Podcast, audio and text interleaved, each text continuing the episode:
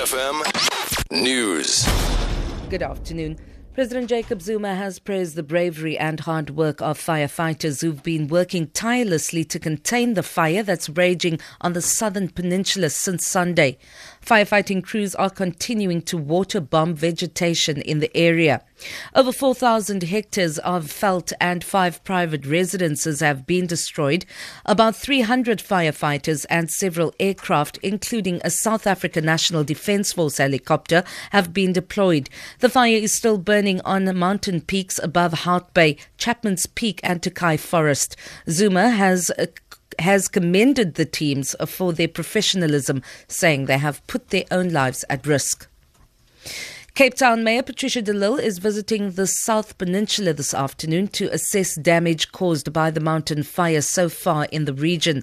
De Lille is being briefed about the situation by various fire chiefs. She's also due to personally thank firefighters and volunteers for their tireless efforts to contain the blaze. When we are fighting mountain fires, there's a lot of things that we need to consider. Like now, snakes is coming out, so. We apologize for the incorrect audio. Meanwhile, firefighters deployed to the South Peninsula say teamwork is critical in their work. Despite reinforcements, they say they are not expecting to douse the raging vegetation fire soon. Working on fire, regional manager Chantal France says risks do not only come from the fire itself.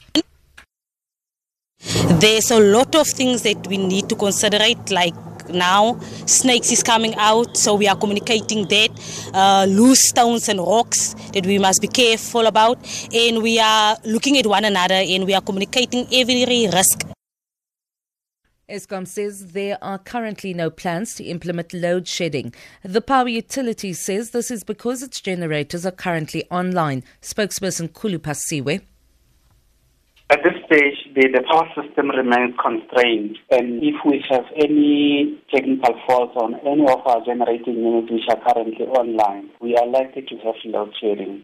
So we are urging all customers at this stage, especially people who have geysers to switch them off immediately so that we can avoid the possibility of load shedding. African leaders have joined representatives of the AU, UN, ECOWAS, and EU at an EU high level conference in, on Ebola in Brussels, Belgium. They will look at how efforts to curb the spread of the virus can be maintained. The conference will also consider plans to rebuild the three West African nations whose economies have been shattered by the outbreak. The Ebola outbreak in West Africa continues, albeit with decreasing intensity.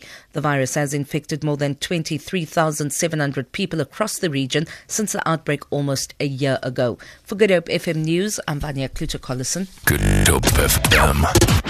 And once again, we are Connecting Cape Town. Ladies and gentlemen,